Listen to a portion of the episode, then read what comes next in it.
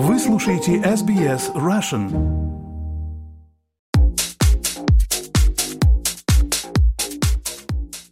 Добрый день, вы слушаете подкаст про деньги и технологии, который поможет вам разобраться в мире финансов, инвестиций и последних технологических новинок. Эксперты нашего подкаста делятся с вами своими знаниями и аналитикой. В каждом выпуске последние новости из мира финансов и технологий. Представляю моего постоянного соведущего, кандидата экономических наук, финансового эксперта и технологического предпринимателя Павла Энтина. Павел, здравствуйте. Здравствуйте, Виктория, приветствую вас из даунтауна Дубая, потому что хоть и Крисмас к нам приближается, но здесь каждую неделю не прекращается гигантское количество различных мероприятий, поэтому здесь нахожусь и приветствую вас отсюда. Отлично. Предлагаю поговорить сегодня про подъем финансирования для владельцев стартапов. А гостями подкаста сегодня будут венчурный инвестор Виктор Ларионов и Сергей Дростков, сооснователь компании Intently, участник Y Combinator. Но прежде чем послушать ваши, Павел, интервью, предлагаю по традиции обсудить новости из мира технологий, которые произошли на этой неделе. Павел, вам слово. Виктория, как вы заметили, в последнее время у меня тренд экзистенциалистский затрагивать не какие-то конкретные новинки, а глоб, более глобальные вещи. И я не могу не коснуться того, что неделю назад закончился COP-28, то это глобальная климатическая конференция, которая проходила как раз здесь, в Дубае, и участвовали все правительства, гигантское количество различных некоммерческих организаций всего мира. И, и то, что здесь произошло, это мега важно, это прямо задает большой тренд. Дело в том, что э, все ожидали, так как хост э, мероприятия в этом году была, в принципе, э, страна, один из крупнейших производителей, экспортеров нефти в мире, и никто не ожидал, что будет какое-то коммюнике подписано по результатам мероприятия. Ну, как бы странно, если бы на глобальной климатической конференции, где а, хозяйка страна, а нефтяной экспортер, вдруг что-то было бы подписано, которое бы а, не благоприятствовало экспорту нефти. Но нет, на самом деле, кстати, с легкой инициативы и руки Объединенных Арабских Эмиратов было предложено коммюнике, в котором было прописано, что нужно уходить от полезных ископаемых, нужно минимизировать потребление. Это подписали все страны, и это сейчас задаст гигантский тренд, потому что уже еще не наступил Новый год, но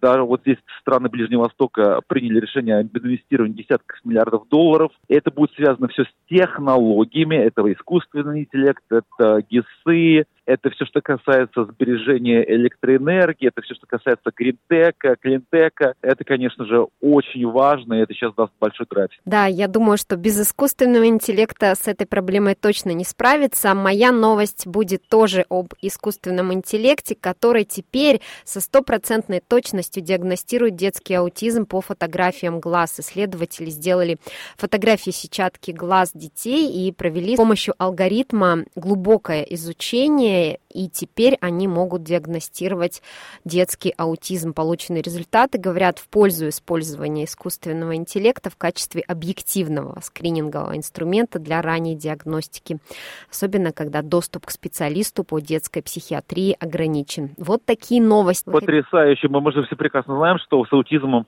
если обнаруживать его рано, то как бы здесь очень можно сильно помочь. Это, конечно, потрясающе. Это как бы, а с учетом того, что сейчас аутизм мы видим какой повышательный тренд, это все больше, чаще и чаще происходит, конечно же, то, те возможности по диагностике, которые сейчас вот дают новый инструмент искусственного интеллекта, это потрясающе. Да, согласна. Сейчас я предлагаю послушать выпуск новостей от нашего финансового аналитика Ильи Филиных. 2023 год постепенно близится к своему завершению. Остается всего несколько торговых дней. Этот год преподнес нам множество сюрпризов. Мало кто ожидал, что мы встретим конец года на текущих уровнях. Что же мы имеем на данный момент? Фондовые рынки на максимумах в развитых странах. Американские индексы вблизи исторических максимумов, либо их переписали. Индекс S&P 500 прибавляет порядка 24% с начала года. Австралийский э, индекс очень близок к своему историческому максимуму и с большой вероятностью его обновит до конца года, прибавляя более 7%. Европейские индексы в зависимости от страны либо тоже близки к своим максимумам, либо также их обновили. Япония находится на своих более чем 30-летних максимумах, хотя исторический был установлен аж в 1989 году и не был пока обновлен. Тем не менее, с начала текущего года японский индекс Nikkei прибавляет более 27%. Развивающиеся рынки в целом показали позитивную динамику, хотя по большей части значительно хуже а, рынков развитых стран. Особняком здесь стоит Китай, который показывает сильно негативные тенденции. Гонконгский индекс Хансенг снижается на 16,5%, а Шанхай Композит на 5% с начала года.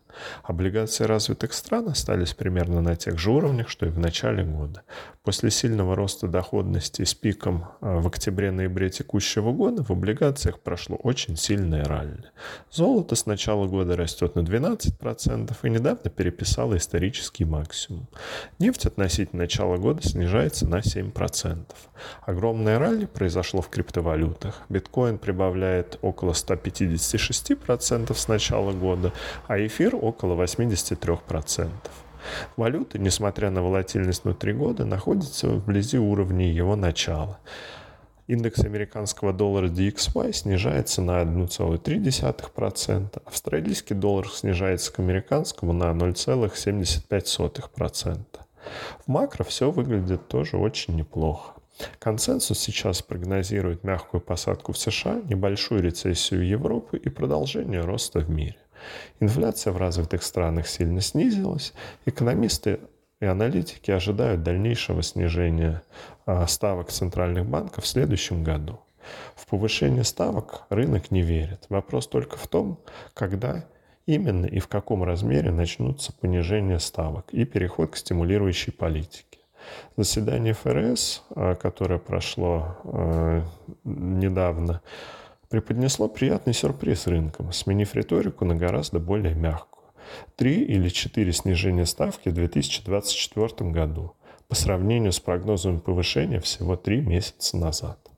Основной вопрос теперь в том, насколько эти позитивные ожидания реализуются и какой будет внутригодовая динамика. Слишком уж позитивный настрой вызывает опасения. Расти с низкой базы, как в уходящем году, значительно проще, чем высокой базы, как в году наступающем. Тем не менее, если инфляция продолжит снижаться, и мы действительно получим мягкую посадку, доллар США будет снижаться, мы можем увидеть а, хороший рост а, в различных активах. В первую очередь это драгоценные металлы, такие как золото и серебро. Притом серебро сильно проигрывает в текущий момент золоту, несмотря на большой рост потребления в промышленности, в первую очередь со стороны производителей солнечных панелей есть вероятность, что в наступающем году оно может показать значительно лучшую динамику.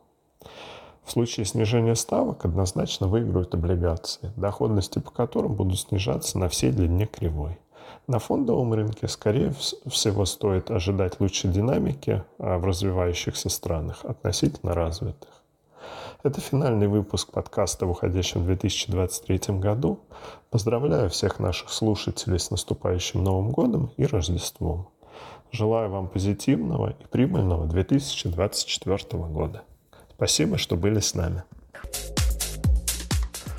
Спасибо, Илье. Теперь я предлагаю перейти к главной теме нашего выпуска – фандрейзинг для стартапов. И для начала предлагаю послушать ваше интервью с Виктором Ларионовым. Виктор – сооснователь и генеральный директор в одной из самых старых консалтинговых компаний в области блокчейна Priority Token и инвестиционного подразделения P-Token Ventures. Также является генеральным партнером в одном из крупнейших австралийских криптовалютных венчурных фондов Unirock Partners. Имеет более 15-летний опыт работы с крупными венчурными капиталистами в Сингапуре, Гонконге и Лондоне. У тебя первый разговор э, с человеком, который там фаундер или команда фаундеров, который тебе пичет, рассказывает о проекте. Вот скажи сразу же, чего делать не надо? Да, привет, э, Павел, э, всем привет. В Конечно, ответ на твой вопрос сильно зависит от той стадии, с которой мне э, пишет проект, потому что в каких-то проектах я смотрю самостоятельно на там супер ранней стадии как бизнес-ангел, и если мне пичат э, на супер ранней стадии какие-то люди, которых, которых я знаю давно или которые мне порекомендовали там другие правильные люди, я там с, э, с большим снисхождением могу относиться к каким-то ошибкам. Я так понимаю, твой вопрос он больше про некие понятное, нормальное рыночные условия. Иду я по какому-то мероприятию, ко мне подходит представитель стартапа и делает elevator pitch. И где он может ошибиться? Правильно я вопрос слышал? Ну, что не надо делать? Давай тогда переформатируем. А, вот, грубо говоря, как, как как поймать твое внимание, чтобы ты не послушал э, вежливо, пожал руки и разошелся, а когда бы ты бы как бы реально заинтересовался. Вот что не надо и что надо. Если есть возможность, всегда нужно выходить через какой-то референс. Потому что референс это всегда гарантирует внимание, по крайней мере, на какое-то время. Я, все мы люди, и, конечно, когда я получаю референс от э, какого-то другого фонда или от своего друга или знакомого, и мне говорят, вот есть человек, с которым э, точно стоит пообщаться, я точно пообщаюсь. Это самая надежная история, это находить э, подход через референс. Если нет референса, то история которая может зацепить мое внимание, это история про то, что ко мне подходит человек и говорит, у меня есть готовый продукт в такой э, продукт, услуга, платформа в такой-то сфере, у меня есть а, там понятные бэкеры, инвесторы, и я собираю раунд. Я что в этом услышу? Я услышу, что я не несу рисков, э, связанных с разработкой продукта.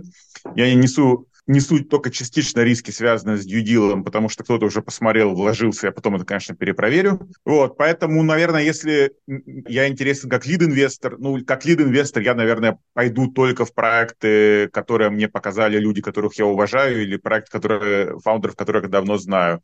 Как э, follow-up инвестор я теоретически в жизни ходил в проекты, которыми я просто знакомился на конференции или которые мне писали в LinkedIn, но тогда у меня совершенно другая метрика. Мне нужно, чтобы был продукт, желательно, чтобы была какая-то, какой-то тест-бет, э, какое-то живое комьюнити, и чтобы кто-то уже из понятных мне фондов или венчурных инвесторов там уже на борту был. И мне об этом стоит Смотри, сразу сказать. Первый контакт, грубо говоря, вот окей, мы тут как бы не взрослые матерые дядьки, а вот давай мы там там а, мы, мы более молодые, там фаундеры, знаешь, пер, первого раза, фаунды первого раза, когда вот, ну, как бы строишь стартап и первый раз делаешь все, включая подъем финансирования. Вот как мне добежать до инвесторов? И мы говорим не family and friends. То есть как, что это, там, холодная, это ты, рассылка тысячи писем, спам, ну, там, засылка в LinkedIn профайлы, как, как, какие, как вот, грубо говоря, как мне добежать до того, чтобы разговор состоялся? Найти общих знакомых, пусть удаленно. Всегда, ты же знаешь закон там, скольки трех или пяти рукопожатий, то есть всегда через э, там X рукопожатий можно э, дойти. И дойти, если это достаточно ранняя стадия, первый опыт, дойти лучше не с историей про пич, какой классный проект, а с историей Аркадий или там Джон а, сказал, что Э, Виктор, ты круто разбираешься в финтехе, у тебя много успешных инвестиций. Мы пилим проект, нам нужен совет. То есть мы не хотим сейчас у тебя немедленно поднять денег, нам нужен совет, и лучше в таком случае быть максимально конкретным. Не совет, типа, а как нам вот вообще жить, и как нам денег поднять. А, например, мы вот смотрим географически такие, такие-то рынки, где ты, Виктор, считаешь, э, э, подобная концепция нам будет веселее? Или в, у нас в моменте нету лид-инвестора, проект у нас в такой-то сфере, где бы ты рекомендовал нам поднять лид? То есть заходить, желательно все-таки находить вот через эти рукопожатия и идти через них, идти не через попытку сразу мне что-то продать или поднять у меня деньги, а зайти посоветоваться, но посоветоваться максимально предметно. Скажи, пожалуйста, вот э, идеальный там elevator pitch или идеальный разговор, то есть э, какой он? Какой он такой, чтобы у тебя осталось приятное впечатление и тебе бы захотелось продолжать его дальше, чтобы тебе было интересно? Отвечу именно про себя, потому что у меня в свой э, риск-профайл и э, стадия, на которой я смотрю проекты, то есть я, я меньше, гораздо меньше про такого бизнес-ангела, я больше все-таки про венчурного инвестора с опытом работы в партнером в фондах. И инвестиция на стадии от сида из этих фондов, то есть это не пресид, а именно сид и, и late seed. Я хочу увидеть, что в проекте что-то серьезное уже сделано. я не хочу нести риски того, что команда сработается, не сработается, разработает, не разработает. То есть эти риски я никогда не хочу нести. Это первое. То есть я хочу сразу понимать, что я их нести не буду. Я хочу понимать, что есть живая команда, которая по крайней мере, ее ядро работает с этим проектом, не имея при этом 2-3 побочных проекта или там основное место работы, то это точно для меня важно. То есть, что команда коммитит, команда включена и минимум там 2-3-4 кофаундера работает только в этом проекте. Я хочу видеть, что технический этот проект там уж как самый минимум альфа запиленный, она хороша.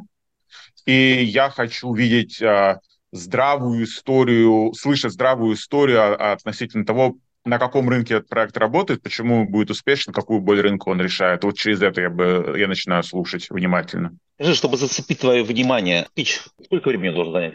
Чтобы тебе как бы я... зацепить внимание сильно люблю, когда вот именно про, про то, что первично зацепить внимание, люди могут не торопясь и не скороговоркой мне за 3-4 минуты рассказать вот Э, пройтись по тем а, ключевым для меня маркам, по ключевым для меня моментам, о которых я сказал. И после этого я предложу, если все удалось, я предложу уже составить более обстоятельный разговор. Чего не люблю, не люблю супер быстрой скорости с огромным количеством специфической терминологии из, из индустрии. Это утомительно и сразу вызывает э, желание дальше с проектом не общаться. Не люблю, когда в рамках elevator pitch, там первая встреча на 3-4 минуты, мне человек рассказывает какие-то байки, истории из жизни, и а потом говорит, а давайте сейчас мы 30 минут поговорим, я вам расскажу про проект. Понятно. То есть, э, хотел как раз следующий вопрос задать, что не надо делать. То есть, какие вещи раздражают, в принципе, ты сейчас и сказал. Ну, то есть, keep it as simple as possible. То есть, грубо говоря, я не могу сказать, там, не, как бы, обычно называют это для, для, как, как, как для дурака, но я, это неправильный термин, но, грубо говоря, ну, не, не для специалистов. Down to earth. Down to earth. А, слушай, а вот, а вот, грубо говоря, где триггер, который вот срабатывает у вечерного капиталиста, чтобы у него загорелись глаза? Вот где вот триггер? Это же не может быть там 10 пунктов. Где самый триггер, чтобы глаза загорелись? У меня триггер срабатывает, что э, в той ситуации, когда есть рынок, который уже существует, и не на, не на том рынке, который только начал зарождаться, формироваться и, может быть, сформируется в одном виде, может, в другом, может, не сформируется вообще, а на рынке, который уже существует, проект говорит, что мы понимаем боль тех э, покупателей, э, customers, которые, которые платят. Мы видим, как сейчас с этой болью справляются другие проекты. Мы видим гэп, мы видим, где они справляются плохо, и мы придумали, как справляться хорошо. Вот я такие истории очень люблю это истории такие, они сразу убирают кучу рисков, которые я, наоборот, не люблю. То есть я, например, не люблю историю про то, что мы сделали что-то невероятно новое, супер инновационное, у нас нету никаких конкурентов, никогда не будет. Рынок только формируется, мы будем монополистами на этом рынке. Ну, для меня это начинается скорее история про неадекватную оценку проектом а, себя и рыночного окружения, и у меня сразу так выключается лампочка, и потом она уже и не включится, видимо. Роль деки, роль деки, роль презентации. Ты мне скажи, это тебе сразу показать и впечатлить, или тебе дослать, чтобы ты потом мог вернуться домой и там в офис и еще раз посмотреть и как бы окунуться в это? Какая вот роль у деки? Я всегда перед э, встречей, если эта встреча не спонтанно подготовлена, деку я смотрю всегда. Единственная ситуация, в которой я могу открыть деку и закрыть, это когда я увижу, что в деке 68 слайдов или дека адски плохо сверстана, то есть через нее тяжело продираться. Но в принципе, и я могу сказать, что, по крайней мере, по, ну, с, каким с какой-то долей внимания при подготовке ко встречам практически все инвесторы деку смотрят. Дека важна, она должна быть сделана профессионально хорошо, и я ее, конечно, посмотрю. И я, конечно, перед встречей заготовлю какие-то предметные вопросы, которые меня заинтересовали. Если встреча спонтанна, то на самой встрече деку показывать мне не надо, абсолютно точно. А, ее нужно мне дослать, при этом аккуратно, соответственно, спросив меня, где мне удобно посмотреть, там, куда мне дослать, в Telegram, WhatsApp, в почту, то есть лучше меня об этом спросить.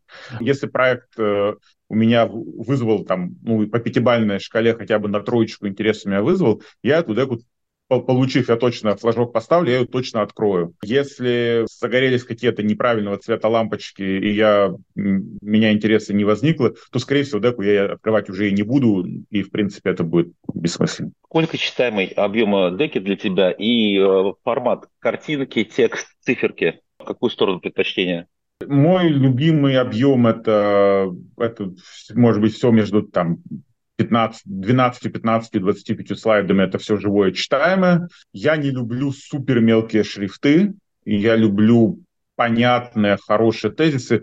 Мне при этом, если честно, абсолютно все равно, насколько там эстетически красиво это сделано, если, конечно, этот проект не находится в сфере, когда это должно сделать эстетически, должно быть сделано эстетически красиво. То есть если проект говорит, наша основная конкурентное преимущество это а, там офигенный фронтенд, который мы построили, но при этом DEX сверстан ужасно, то я сразу на это обращу внимание. А так я хочу увидеть э, команду. Сразу могу сказать, как я не хочу увидеть команду. Типичная ошибка людей, которые делают дек. Это положить в команду как можно больше фотографий, написать, что вот этот Джон Смит, а это Андреа Менегетти, включить туда LinkedIn профайл, написать мелким шрифтом несколько строк, и что мне с этим делать, совершенно непонятно. Я хочу увидеть в команде, что вот есть ядро команды, там, 3, 4, 5 максимум человек с каким-то и это должны быть какие-то звездные истории. То есть я, прочитав несколько предложений, например, там, фаундер проекта такого-то продал его за столько-то, не знаю, инженер, который там был инженером в Гугле, в Apple, где-то еще, это то, что я хочу и в команде, и это я буду смотреть а, обязательно в деке. Обязательно в деке буду смотреть нарратив про рынок, э, боль кастомера, что мы конкретно делаем для того, чтобы это все решить. Я обязательно захочу посмотреть упрощенную фин-модель, и потом, если мне понравится, я запрошу еще, но в укрупненной она должна в деке представлена обязательно. Я обязательно хочу увидеть про конкуренцию, когда я буду смотреть про рынок и про решаемую боль. А, про команду я уже упомянул. Я хочу понимать стадию продукта и какие-то банально скрины из того, чтобы посмотреть, в каком виде э, это сейчас есть. И если проект связан с регулируемой какой-то отраслью, я обязательно уже в деке хочу увидеть про legals. А если я э, увижу, ну, например, платежка ко мне пришла и пичет, э, и говорит, нам сейчас деньги, которые мы у тебя поднимем, мы потратим на то, чтобы заплатить юристам и получить э, какие-то разрешения или исключения, это, это сразу нет, да, то есть по, я в э, юридические риски, риски, технологические риски невозможности запилить продукт э, на себя принимать точно не хочу, поэтому вот я перечислил то, что в деке я обязательно хочу увидеть. Чтобы наработать неконтактную, вот я стартапер, мне нужно контактную сеть наработать, работать? Э, какие там соц, соцсети? Где, тусов, где вы вот не тверчить? Как, как, как это получить? Где это выбрать лучше всего? Соцсети – это абсолютно понятно живая история, особенно, как я сказал, когда мне, то есть, когда мне в LinkedIn пишет человек, который говорит, а, вот у нас, а, мне с вами порекомендовал пообщаться такой-то, я отвечу всегда, если даже нету ссылки, но классное, интересное сообщение, я тоже отвечу. Если будет история, когда я вижу, что просто темплейт типа Dear, и дальше меняется имя, и дальше просто какое-то формальное представление, скорее всего, я не буду даже смотреть, потому что считаю это неуважением. Соответственно, с точки зрения мероприятий, мероприятие – это классная история, но люди забывают, что встречи на мероприятии надо готовить. Если честно, я за всю жизнь а, каких-то интересных сделок с, просто с нуля там в, где-то в, встретившись на, в лифте на завтраке или на вечеринке каких-то там лидов, которые превратились в итоге в инвестиции, а это было, но это редкость. То есть мероприятие – это классно, вживую пообщаться – это классно, но очень правильно, видя, например, Э, когда ты прорабатываешь, э, кто будет на мероприятии, написать мне и сказать, типа, привет, Виктор, я, у меня такой-то проект в, такой, в такой-то сфере, если есть возможность сделать референс, классно, потом я видел, что ты будешь там в Дубае, в Барселоне, в Нью-Йорке, там-то, там-то, а, давай пересечемся, я мне было бы интересно там как минимум получить твою экспертизу, по, с тобой пообщаться. Я всегда отвечу согласием, и как минимум какое-то время я всегда выделю, если это сделано корректно и уважительно. А с учетом русскоязычной аудитории, скажи, английский язык? Критичный, и я, наверное, я, я прекрасно могу с проектом, где русскоязычные фаундеры, естественно, общаться на русском, если им э, хочется, просто зачастую я при этом нахожусь с партнерами, которые англоязычные, и тогда сразу нужно общаться на английском. Но для меня, конечно, важно, чтобы фаундеры, особенно когда мы говорим про международные проекты, у них английский был, конечно, свободный. Для меня будет большая красная лампочка, если у фаундеров с этим проблемы.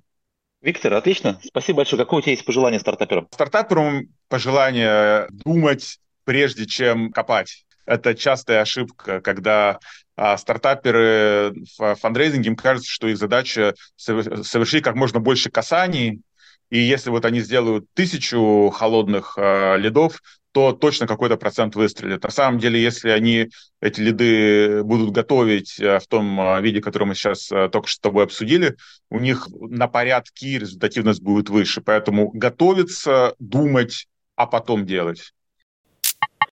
Павел, мне понравилась фраза Виктора, которую он озвучил в конце интервью, что нужно думать, прежде чем копать, и прежде чем идти к какому-то инвестору, нужно все посчитать, действительно ли э, его время стоит того, что стоит вашей идеи, да. И у меня вопрос к вам. Какие основные стратегии и подходы вы конкретно использовали для привлечения инвесторов за свою жизнь? Виктория, вы знаете, э, э, Виктор очень четко определил, на самом деле это гигантская э, ошибка, там 99% молодых стартаперов, и я сам постоянно обращаю внимание, потому что мне в почту, в LinkedIn, в соцсети постоянно это валится, это вот как бы не, не докопать, недоработка, а вот отсутствие кастомизации. Стартаперы думают, что если они сделали тысячу холодных писем, и как бы из них там будет какая-то конверсия, но вот, когда вот приходит это письмо, и ты чувствуешь, что после уважаемой и для прекрасной, потрясающей, глубоко уважаемой там просто поменяли имя, фамилию, да. ну, ты понимаешь, что еще тысячи людей получили. Но это все, это, это раздражает. Ну, не хочется дальше, дальше смотреть. На самом деле а, нужно завоевать уважение партнера, потому что если ты стремишься к достижению результата, не просто там кос, коснуться, что там открыли письмо, а достигнуть возможности поговорить, донести мысль, и чтобы что-то внутри стригерило, сработало, нужно понимать, с кем и о чем ты говоришь. Любой инвестбанкир, венчурный капиталист, любой инвестор тоже как человек хочет понимать, что тебе не все равно. Поэтому перед тем, как написать, позвонить, встретить, поговорить, нужно посмотреть о человеке, о его компании, чем он занимается, какой success story, что делал, какой опыт, а, какая специфика, какой нише он занимается, там, какие, какие интересы, увлечения. То есть э, это, это, этому нужно обратить внимание. Потому что если это не сделать, ну, как бы ты приходишь за деньгами. Очень многие стартаперы думают, если у тебя потрясающий проект, как бы ты чуть ли не одолжение делаешь, что спускаешь на свою территорию. На самом деле нет, никто не обязан вложить денег, никто не обязан обратить внимание на крутизну, на потрясающую привлекательность, на перспективы, на возможность изменить мир – на самом деле нет, никто не должен.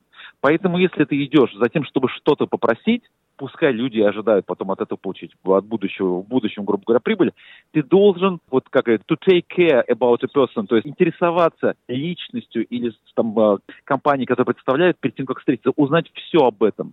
То есть сделать глубокую работу с данными, информацией, для того, чтобы понять, куда вести разговор, о чем говорить, а, что подсветить тогда будет понятно, что тебе не все равно. Ты завоюешь доверие человека, с которым ты ведешь разговор, а получить симпатии, особенно на той стадии, когда тебя еще не знают. Когда ты пришел вот, вот в фонд или там э, инвестору там третий раз уже, или когда тебе написано, что ты уже там две компании продал, ну, господи, у тебя уже репутация, это уже не важно. Все базируется на твоей репутации. Но когда делаешь в первый раз, нужно завоевать доверие, нужно завоевать симпатию это самая важная борьба, от которой, там, не знаю, 50% успеха к тому, что будет следующий шаг. Поэтому нужно показать, что ты полностью вложился в этот контакт. Ты заботишься, ты волнуешься, ты переживаешь, для тебя это имеет значение. Тогда ты завоюешь симпатию, и ты раскроешь собеседника к тому, чтобы уже поговорить более глубоко, более серьезно. Да, вот Виктор, он достаточно жестко, на мой взгляд, описал требования к эм, стартаперу. Я понимаю, что тот, кто идет уже на поздних стадиях, он уже прекрасно понимает. Но вот что делать ранним э, стартаперам, которые, для которых это первый, э, первые возможные инвестиции, они еще ничего не понимают, не знают. То есть им действительно кажется, вот они создали проект, этот проект гениальный, где учиться.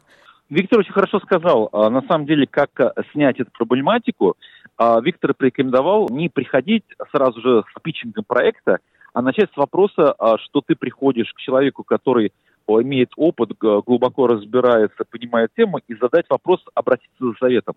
Когда ты обращаешься за советом, ты имеешь право на ошибку или на ошибки, потому что ты поэтому и обращаешься за советом.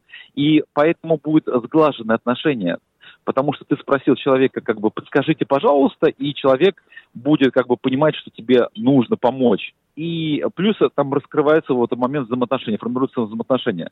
Потому что если ты начинаешь сразу сходу пичить, то есть продавать себя свой проект, у тебя уже права на ошибку нет.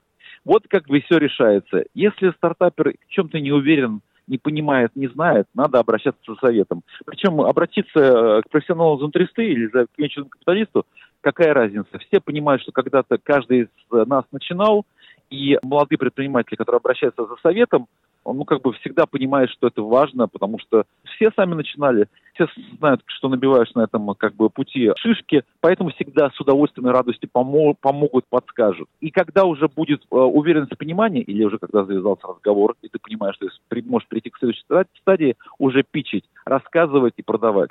А вы сами какие стратегии вот использовали в своей жизни? Я всегда считал, что лучше меньше контактов, э, но качественных. Я э, что имею в виду вот сейчас в связи с гигантским количеством инструментов для маркетинга, которые позволяют там, делать онлайн, делать различные рассылки, по соцсетям, по адресным базам, мне кажется, вот у, у новых, не буду говорить новых поколений, мы в предыдущих разговорах говорили, нельзя так говорить, потому что как бы нету там, кто-то лучше делает, кто-то хуже, все по- по-разному делают. Но вот мне не нравится вот этот подход, как бы сделай количество, конверсия даст качество. Нет, на самом деле, по мне, лучше в сто раз меньше сделать работы, но сделать ее глубокую. Я вот в своей истории каждый раз, когда я кому-то обращался, я изучал все. То есть э, я брал человека, я брал компанию, которая представляет, я как бы гуглил максимум, максимум, максимум, читал, читал, читал, читал, чтобы понять, как бы, как заинтересовать, прямо как сложить, сформировать разговор. Потому что на самом деле любой первый контакт, любой пич, любая дискуссия – это, это все равно беседа, это разговор, это общение. И здесь, если ты знаешь, и ты можешь сформировать, поддержать разговор с человеком, даже если бы у тебя не было твоего проекта, это уже как бы успех. Ты уже вот эти формируешь, строишь взаимоотношения. Но, но это исходит только с глубокой предварительной проработки. Вот это то, что называется intelligence, да, вот как вы знаете, как вот в разведке, грубо говоря, да, то есть информационная разведка. То есть нужно очень глубоко проработать. Я считаю, что здесь будет намного более высокая конверсия, и не надо там как бы столько там тысячи рассылок, э, звонков, и выгорать на том, что, ой, я же уже там тысячу мест обратился, меня нигде нет. Да, конечно, нигде. Потому что хочется всем, чтобы uh, you take care. Если ты приходишь, ты такой подкованный, ты знаешь все о человеке, о его компании, ты, как бы ты еще показываешь, что ты профессионал. Вот это самое важное. Вот э, и Виктор даже сказал, всегда, когда хочет э, разго- с кем-то разговариваешь, тем более, когда тебе приходят за инвестициями, ты хочешь чувствовать, что ты разговариваешь с профессионалом во всех отношениях. А как показать, что ты профессионал? Очень глубоко копнуть с точки зрения проработать всю информационную базу. И когда ты покажешь, что ты все знаешь, не только со своей тематики, свою тему ты обязан знать, но о человеке, где он уже, какие у него э, приоритеты, какие инвестиционные интересы, что ему нравится, и можешь сформировать об этом разговор, вот ключ к успеху. Да, отлично. Павел, теперь предлагаю послушать ваше второе интервью с Сергеем Дростковым, сооснователем и техническим директором в компании Intently, участником Y Combinator. Он обладает более чем десятилетним опытом в области разработки генеративного искусственного интеллекта, блокчейна и безопасности. Работал с ведущими стартапами в сфере блокчейна, крупными технологическими компаниями и представителями большой четверки. Сергей, скажи, пожалуйста, как вы а, решили, что вам нужно попасть в Y-Combinator? А, зачем вам это понадобилось? Смотри, я, наверное, начну с того, что я к команде присоединился уже, наверное, когда да, она попала в Y Combinator. Там два фаундера, собственно, они выпускники Y Combinator, и они уже там и они успешные выпускники, то есть ну, предыдущая компания там уже зарядила больше там 100 миллионов, и э, по факту они там решили двигаться в сторону IC для того, чтобы ну, собственно, запустить э, фандрейзинг. Вот, соответственно, приняли решение залетать в этот батч зимний, подали заявку, ну, их, естественно, приняли. Почему естественно, я, наверное, могу дальше сказать. Естественно, потому что они выпускники уже или по другой да. причине? Да, если, ну, это ни для кого, наверное, уже не секрет, что последние два, ну, это, может, даже больше, наверное, не два, а больше batch а, они практически полностью, ну, или там процентов на 70 состоят из выпускников, а те, у кого, то есть, уже есть хороший traction, есть стартапы, есть э, раунды и так далее. Остальная часть, как правило, выпускники там топовых вузов, американских, там, Лига Плюща и так далее. Вот, поэтому, ну, есть небольшой процент тех, кто все-таки залетают на холодную, так сказать. Вот я так хотел спросить, то есть получается это как выпускниками частных школ или там Оксбриджа или Лига Плюща. То есть если у тебя родители уже там, то отпрыски, э, скорее всего, туда попадут. То есть получается, если уже были в комбинаторы члены команды, то, скорее всего, команда туда и попадет, правильно? Да, да, да. Ну, да, там реально практически 70% батча, насколько я знаю, и э, зимнего, и летнего, они состоят из выпускников России. Вот. Есть еще история с тем, что там даже есть уже дети выпускников YC в этих э, батчах. А в чем магия вот этого Y Combinator? Скажи, самое главное, почему игра стоит свеч? Ну, наверное, самое главное, что тебя фокусирует. Но если, если, если опустить как бы историю о том, что это все-таки сильно бустит фандрейзинг, дает нетворкинг, ну и в целом это бренд э, для многих инвестфондов, э, что если говоря, прошел этот акселератор, ты вышел на Demo Day, то с тобой точно стоит говорить. Помимо этого, там достаточно хорошие гайдлайны, ну и тебя фокусируют, в принципе, на то, что тебе надо делать конкретно до дня. Вот в нашем случае нас фокусировали на поиск PMF. Но, в принципе, наверное, любой стартап должен в первую очередь на стадии там пресид и сид искать PMF до тех пор, пока он его не найдет, не пытаться что-то там масштабировать. Понятно. Э, смотри, я очень много встречаю команд, особенно молодых. Сразу же вот такой вопрос и надеюсь на ответ. Это, судя по твоему описанию сейчас, наивно и э, надеяться попасть в Y Combinator? Или все-таки же надо дерзать в любом случае? Ну, надо пробовать в любом случае. Потому что, ну, как минимум надо пробовать, а как максимум находить кого-то, кто уже, ну, в alumni э, и просить референс. Ну, это гораздо, гораздо сильнее улучшает там заявку, чем если просто подать заявку. В принципе, тут, наверное, тот же самый принцип, что и в принципе фандрейзинг, э, ну, как фандрейзинг, скажем так. То есть надо биться лбом максимальное количество мест, вот, и э, максимальное количество людей, чтобы пробиться. На самом деле там можно попасть и э, там даже после, ну, как у них есть, когда ты подаешь заявку там вовремя, грубо говоря, есть, когда ты опоздун. И даже в этом случае могут принять. Если проект достаточно сильный, если рынок достаточно там, сильный, и YC не добрала, например, проектов по конкретному сегменту, ну, у них же есть инвестиционный как-то фокус. Если они добирают по какому-то из направлений проектов, они вполне все могут взять те, кого посчитать сильными. Ну, или как минимум позвать интервью. Скажи, а есть какие-то темы, ну, самые проходные, самые хайповые сейчас? Или, или есть ну, такое Мы проходили, что... да, конечно, конечно, мы проходили на этом, на декарбонизации. Ну, мы, конечно, пилотнулись по пути, в итоге. Вот, на декарбонизации можно пройти. Я думаю, до сих пор. Хоть там и говорят, что, мол, э, рынок схлопывается. Но на самом деле нет. Очень много фондов инвестируют в это. Очень много фокуса на это есть, э, как в Европе, так и в Штатах. Вот, поэтому там все еще можно заходить с этими проектами. Ну, декарбонизация или sustainability? Я mm-hmm. говорю и про sustainability, и про декарбонизацию, наверное. Это, ну, две вещи, которые друг с другом рука об руку идут, скажем так, потому что ну, очень много производств занимаются декарбонизацией, и как, ну, они начинают с этого, а после они начинают смотреть в сторону того, чтобы создавать sustainable технологии, которые там не просто, там, не знаю, карбон-нейтральные, но и которые секвестируют карбон, например. Из таких еще тем, ну, конечно, AI. AI, ну куда уж, куда уж без него. А, а, а если быть точным, то, наверное, сейчас э, будет лучше работать все, что вокруг AI. То есть инфраструктура, софт, э, очень много софта для AI. Ну и в целом тоже можно тоже посмотреть по последним двум батчам. Там очень много B2B проектов. По-моему, подавляющее большинство. B2C сейчас себя не очень хорошо чувствует э, с точки зрения там, инвестиционной привлекательности. Очень много B2B проектов. Понятно. Но я как понял, если AI плюс декарбонизация, то, наверное, вообще мега хайп. А, да, слушай, по-моему, в, вот в текущем батче, в летнем, а, который демо-день прям недавно был, там есть такой проект, по-моему. Понятно. Спасибо за такой инсайт. Спасибо. Очень интересно. Да, тебе спасибо.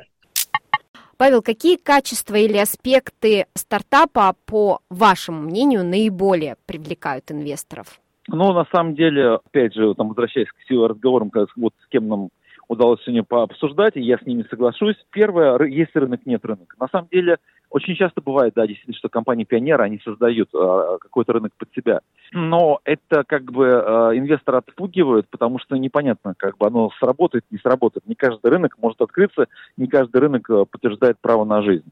Поэтому представление того, что рынок есть, и он как бы вот он его можно описать, и есть его наличие, оно очень легко валидируется, это очень важно. Потому что, первое, если есть рынок, я, окей, я верю в то, как э, инвестор, что рынок есть, Дальше я смотрю как бы продукты, решения, которые мне приносят. Соответственно, ли оно ему лично не, не устроится, и как бы будет оно как бы интересным с точки зрения, потому что оно лучше, потому что оно другое, потому что дает новые возможности, потому что оно дает там сэкономить денег, я уже буду смотреть на это.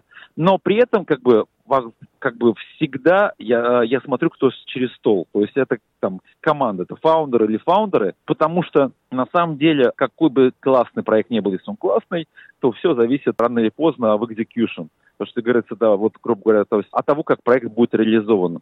И если я влюбился в проект, но я не вижу достойной команды глубоких профессионалов, людей, которые не просто энтузиасты горящие, а понимают, что они делают, и понимают, какие у них там, там план А, план Б, как, в какой момент, как они что будут делать. Если как бы не видишь вот этого команды, фактора А, это вот это команда, ну как бы это бесполезно. То есть на самом деле, опять же, моя большая совет рекомендация стартаперам не, не только хорошо, качественно упаковать продукты и упаковать там инвестиционный деку, там тизер, самих себя – на самом деле посмотреть себя в зеркало и подготовить себя к общению. Вот это важно, потому что в первую очередь нужно упаковать себя. Да, и какие вы бы советы еще могли дать предпринимателям, которые только начинают заниматься фандрейзингом для своих стартапов? пока вы на стадии вот этой там как бы предварительной или формирования взаимоотношений или налаживания контактов, не бойтесь быть любознательными, любопытными, а обращаться за советами.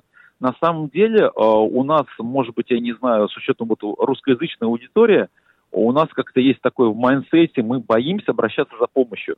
Мы считаем, что когда мы обращаемся за помощью, это нас ставит в позицию вот какую-то там ранимую, да, то есть если просишь помощи, ты неудачник.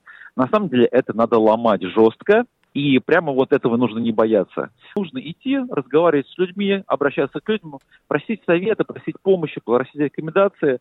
Первое – это насыщает тебя быстрой информацией, которую не получишь из источников в виде там Google Search, там э, каких-то YouTube роликов, э, книг, потому что это живая а, информация от людей с опытом. Второе, что очень важно, на фоне этих общений возникнут контакты, которые уже конвертированы в некое предварительное доверие, где можно будет уже попичить, попродавать. То есть, грубо говоря, кому бы э, ты не обратился за советом, ну, допустим, венчурному капиталисту, но венчурный капиталист, говорит, это все в крови. Ты можешь просто дать совать совет, но если ты услышал, почувствовал что-то интересное, ты обязательно обратишь на внимание, заинтересуешься и подумаешь, а не инвестирует ли мне в это денег. Поэтому очень большая рекомендация, много-много-много идите за советами, а там, где вы понравитесь, даже не надо будет пичить. Вот, если вы понравитесь в рамках того, как вы будете разговаривать, вам будут давать совет, и вы заинтересуете, вас попросят попичить, вас попросят рассказать про проект. И дальше вы сразу же перепрыгнете на стадию продажи своей идеи, своего проекта для того, чтобы привлечь деньги. Отличный совет. Я добавлю, что у Павла Энтина есть телеграм-канал, который называется «Технооптимист». Там он дает много информации о последних технологиях, а он публикует интервью без редактуры. И, э, конечно же, там вы можете спросить у Павла любой совет. Все верно, Виктория, совершенно верно. На самом деле это очень важно, потому что чем больше приходит интересующихся ребят, тем больше они дают почвы для а, размышления, для чего-то нового. И вот э, тот даже вот нетворк, который у нас сейчас сформировался, формируется людей вокруг, он и способен помогать, то есть находить людей, давать референсы, которые что-то порекомендуют, посоветуют и дадут возможность выйти на кого нужно, необходимо. Да, спасибо большое, Павел. А на сегодня мы прощаемся с вами. Напомню, что вели этот подкаст Павел Лентин и я, Виктория Станкеева. Подчеркну, что в этом подкасте мы не даем вам никакую специфическую финансовую информацию, личных рекомендаций и советов. Если вам нужен финансовый совет, пожалуйста, обратитесь напрямую к экспертам. И, конечно же, не пропустите наш следующий подкаст, который выйдет уже скоро. И подписывайтесь на нас во всех приложениях для подкаста. Просто введите на русском или на английском языке деньги и технологии. Подпишитесь, это поможет большему количеству людей послушать эту полезную информацию. Спасибо. Спасибо.